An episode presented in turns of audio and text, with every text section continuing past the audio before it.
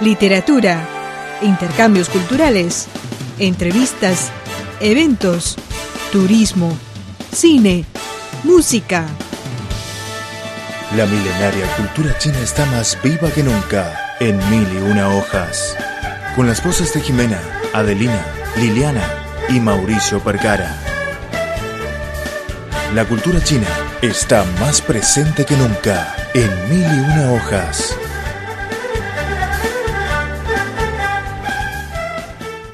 Hola queridos oyentes, bienvenidos a nuestro programa Mil y Una Hojas. Les saluda Mauricio Parcara, ¿cómo están? Ara Malikian, violinista libanés afincado en Madrid, recibió la nominación en dos mil quince a un Grammy Latino en la categoría Mejor Video Musical, Versión Larga, por su disco número quince. Ha ganado numerosos concursos de prestigio mundial, tocado en las mejores salas de concierto del mundo, en más de cuarenta países en los cinco continentes. Es además uno de los pocos violinistas que realiza recitales para violín con programas dedicados a obras integrales tan significativas como los veinticuatro caprichos de Paganini, las seis sonatas de Eugene Isayé y las sonatas y partitas de Bach. Recientemente vino a China para realizar conciertos. Tras una pausa, vamos a conocer más sobre este reconocido violinista.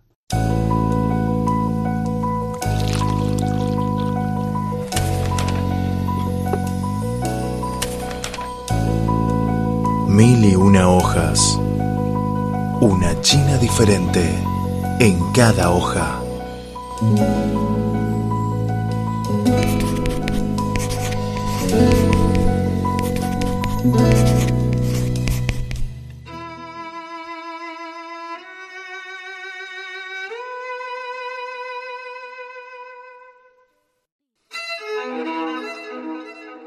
Amigos, están sintonizando Radio Internacional de China. Hoy estamos hablando de un violinista libanés con residencia en España que viene a China para ofrecer sus magníficos espectáculos. Ara Malikian nació en mil novecientos sesenta y ocho en el seno de una familia armenia. Se inició en el violín a muy corta edad de la mano de su padre. Su talento fue reconocido tempranamente a pesar de las difíciles circunstancias que la guerra civil libanesa le obligó a vivir, forzándole incluso a estudiar durante largos periodos en los refugios antiaéreos. Dio su primer concierto importante con doce años y a los catorce. El director de orquesta, Hans Herbert Joris, le escuchó y consiguió para él una beca del gobierno alemán para cursar estudios en la Universidad de Música, Drama y Medios de Hannover. Con quince años fue el alumno más joven admitido en este prestigioso Centro Superior de Estudios Musicales. Posteriormente amplió sus estudios en la Guildhall School of Music and Drama de Londres, además de recibir lecciones de algunos de los más prestigiosos profesores del mundo, como Franco Gulli, Ruggero Ricci, Ivry Gitlis, Herman Krebrers o miembros del Alban Berg Quartet. En dos mil dieciocho, Ara Malikian fue introducido a China por el presidente de la Compañía de Cultura, Zhou Wei. Su presidente, el señor Chang Ligang, nos contó su historia al acercarse a la música de Malikian.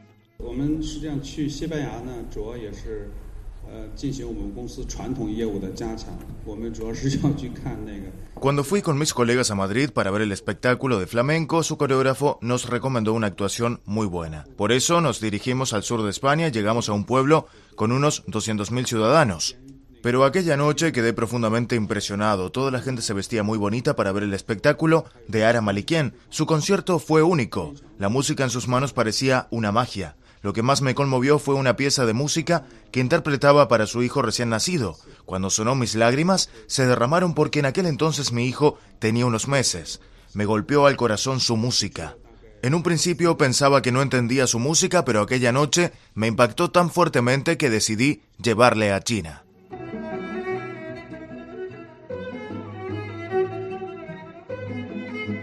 Debido a que Ara Malikian no es conocido en China, Chang Ligang espera que la pérdida por la realización de sus conciertos sea inferior a un millón. Cree que vale la pena introducirlo a China por el costo de un millón.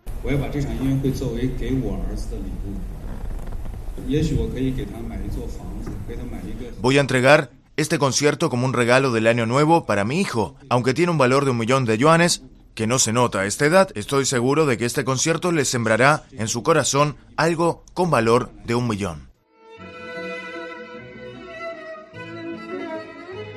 Ara Malikian realizará su concierto durante los días veintiuno y veintiséis en cuatro ciudades de China, Beijing, Xi'an, Shanghai y Chengdu.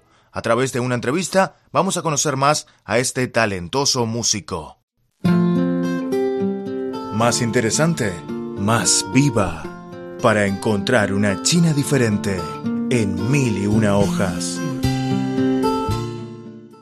Pues mando un saludo muy fuerte a todos los oyentes de Radio Internacional de China.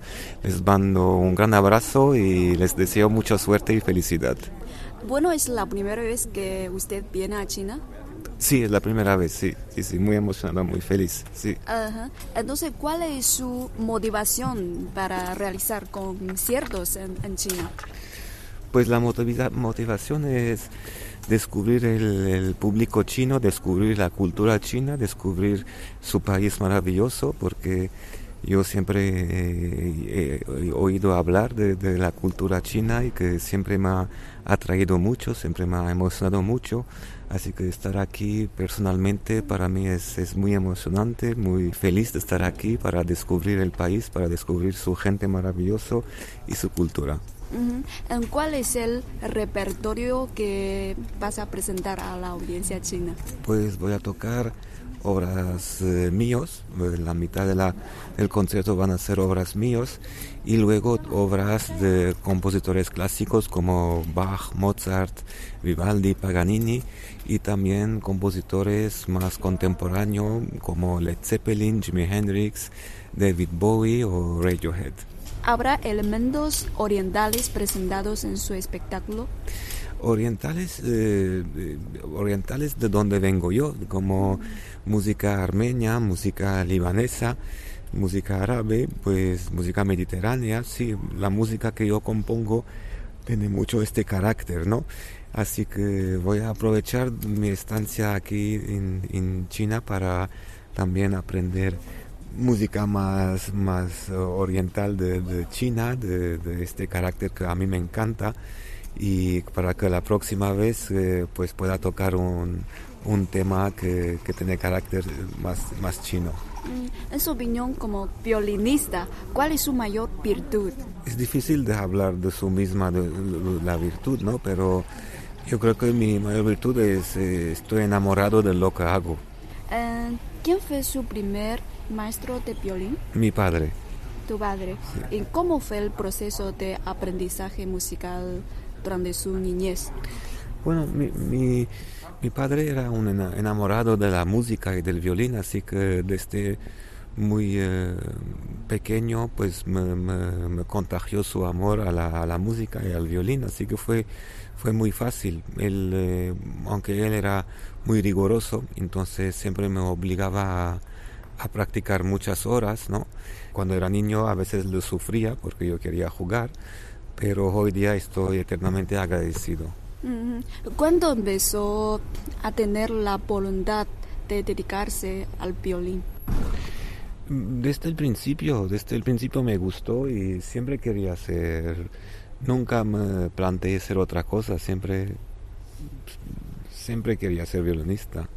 Además de violín, ¿tocas otros instrumentos? Toco un, un poco el piano muy malamente y, y la viola, la viola que es muy parecido al violín. Eh, usted es libanés, sí. De ascendencia armenia, sí. Pero eh, ¿por qué eligió España como sitio para residir? Pues casualidades de la vida. Descubrí España por casualidad porque tenía una gira en España. Y me gustó y me quedé, sin, sin, como, como ahora estoy aquí en China, me puede gustar y me puedo quedar aquí, es lo, uh, lo misma cosa. Tengo una pregunta de que, sí. ¿Cómo aprendiste el español? Cuando, yo creo que cuando estás en un país y, y cuando estás obligado a, a hablar el idioma del país, es muy fácil. Yo creo que si hoy día si me quedaría en China unos meses más, yo creo que... Con, con tener amigos chinos, pues automáticamente empezarías a hablar, a hablar chino. ¿Usted ha calculado eh, cuántos conciertos ha realizado? En, en mi vida no lo sé, muchas. Yo sé que el año pasado he hecho casi doscientos conciertos. De entre ellos, ¿cuál le ha dado un sentido más especial? Yo creo que todos los conciertos son especiales. El, el, yo creo que el concierto más especial es el siguiente concierto. Así que eh, uno no puede decir uno es más que otro. Yo creo que el más importante es siempre el siguiente. Hoy en día se ha consagrado como un músico prestigioso a nivel mundial. También ha obtenido muchos premios importantes. En su opinión, ¿a qué debe este éxito? No lo sé, el éxito es algo muy engañoso, porque el éxito, si uno tiene éxito, es si no lo cuida, eh, el éxito puede desaparecer muy rápidamente, ¿no? Entonces, eh, ¿a qué se debe? Pues a, a mucho trabajo, a, a, a amar uno lo que hace y, y seguir, seguir haciendo con amor. Eso es lo más importante, creo. Ahora, todos los días también como práctica. Ab- por absolutamente, todos los cuatro días. ¿Cuatro horas? Absolutamente, cuatro o cinco, lo máximo que se pueda. ¿Cada día? Todos los días, todos los no días. No hay excepción. Excepción no hay. No, no. Ok. Um, ¿Cómo tiene algún consejo para los jóvenes violinistas? Para los jóvenes, pues eso, trabajar, trabajar mucho y luego eh, no intentar imitar, siempre buscar su propia personalidad, su propio camino, su propia voz. ¿Tiene un hijo? Sí. Eh, ¿Espera que dirija su camino hacia la música? Yo sí espero, lo que pasa es que no lo sé, yo no lo voy a obligar porque yo creo que un niño cuando es niño tiene que hacer lo que los niños tienen que hacer, es jugar. Así que luego si quiere ser violonista yo le voy a apoyar y si quiere ser otra cosa también le voy a apoyar. ¿Cómo ha mostrado algún interés por, como mm, violín? No, la verdad que yo he intentado, pero como el, el violín lo tiene muy presente en casa, uh-huh. Para él no es nada especial un violín, así que... Pero yo creo que saldrá artista, pero no sé si, no, no, no sé si violonista. Uh-huh. ¿En qué momento siente deseos de componer? Pues siempre había compuesto, eh, poco, pero había compuesto. Y hace como tres años empecé a componer mucho más porque necesitaba, necesitaba componer cosas para mi propio uso. Para... Y yo sé que cuando compongo me imagino eh, la obra en un escenario, tocado en un escenario, tocado por, por mí. Entonces tengo la suerte que hoy todo lo que compongo lo toco, entonces eso para un compositor es, es afortunado. Siempre que desea como expresar a la audiencia a través de su música. Para mí el escenario es un lugar sagrado donde tienes la obligación de, de expresar, de, de transmitir algo, ¿no? Desde el escenario y, y, y el público, eh, da igual si tienes tres personas o tres mil o treinta mil. Yo creo que cuando estás en un escenario tienes este deber de, de emocionar al, al público. Como en un concierto, en un show, ¿vas a improvisar una canción? Siempre en un concierto hay, hay espacio para improvisar, para que sea más fresco, más natural, ¿no? Pero obviamente está todo muy trabajado, pero siempre hay una parte improvisada, por supuesto. En su opinión, ¿en qué manera se puede hacer para llegar la música clásica a la gente? Eh, pues eh, a, hacerles entender que la música clásica no hay que entenderlo para disfrutarlo. La música clásica es una música muy fácil de entenderlo, sim- simplemente hay que escucharlo y dejarse llevar. Y obviamente también los culpables que la música clásica no es tan popular somos nosotros los artistas, ¿no? Que, que siempre cuando subimos en el escenario es una actitud muy arrogante, muy estirado, muy serio. Y obviamente eso pues a los jóvenes no les gusta mucho, así que creo que nosotros artistas de la música clásica tenemos que ser más humilde, más natural y, y llevar la música clásica por, por, los, por los sitios populares, por las calles, por, por los escenarios más sencillos también. Uh-huh. ¿Qué significa tiene la música para ti? ¿O el violín para ti? La música es la felicidad y yo creo que hoy todo el mundo busca la felicidad y a través de la música uno puede encontrar la felicidad. Si no aprendiera el violín, ¿qué haría? No lo sé, nunca le he planteado, no sé. Yo soy muy buscavidas, si un día no puedo tocar el violín, haré otra cosa, pero no lo sé. Ahora estoy, estoy enamorado de mi profesión, estoy enamorado de la música y mientras puedo seguiré tocando la música todos los días. ¿Tiene algún momento que te siente un poco aburrido? No, de momento no. ¿Nunca? Nunca, de uh-huh. momento no, disfruto muchísimo cada, cada segundo. Uh-huh. ¿Tiene algún plan para este año?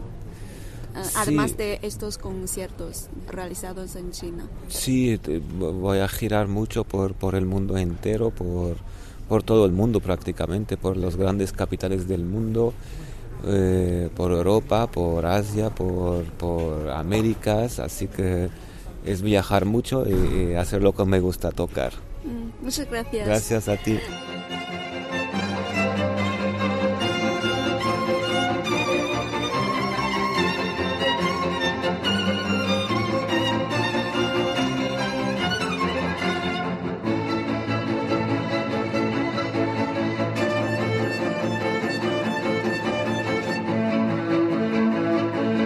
Bueno, amigos, ya llegamos al final de nuestro programa de hoy. Muchas gracias por su compañía. Soy Mauricio Parcara. Hasta luego.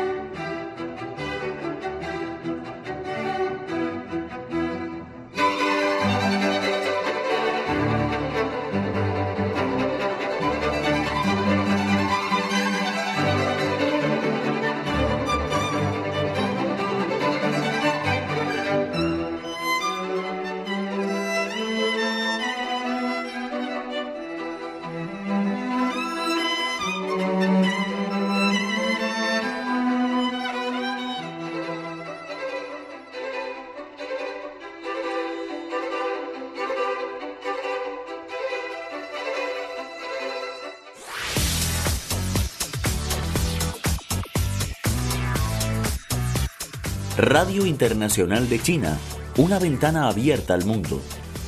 Nuestro correo electrónico es ese pe a arroba ce erre i punto com punto ce ene o bien puede enviarnos una carta a la siguiente dirección: Departamento de Español, Radio Internacional de China, Avenida Shijinshan dieciséis A, Código Postal mil cuarenta, Beijing, República Popular China.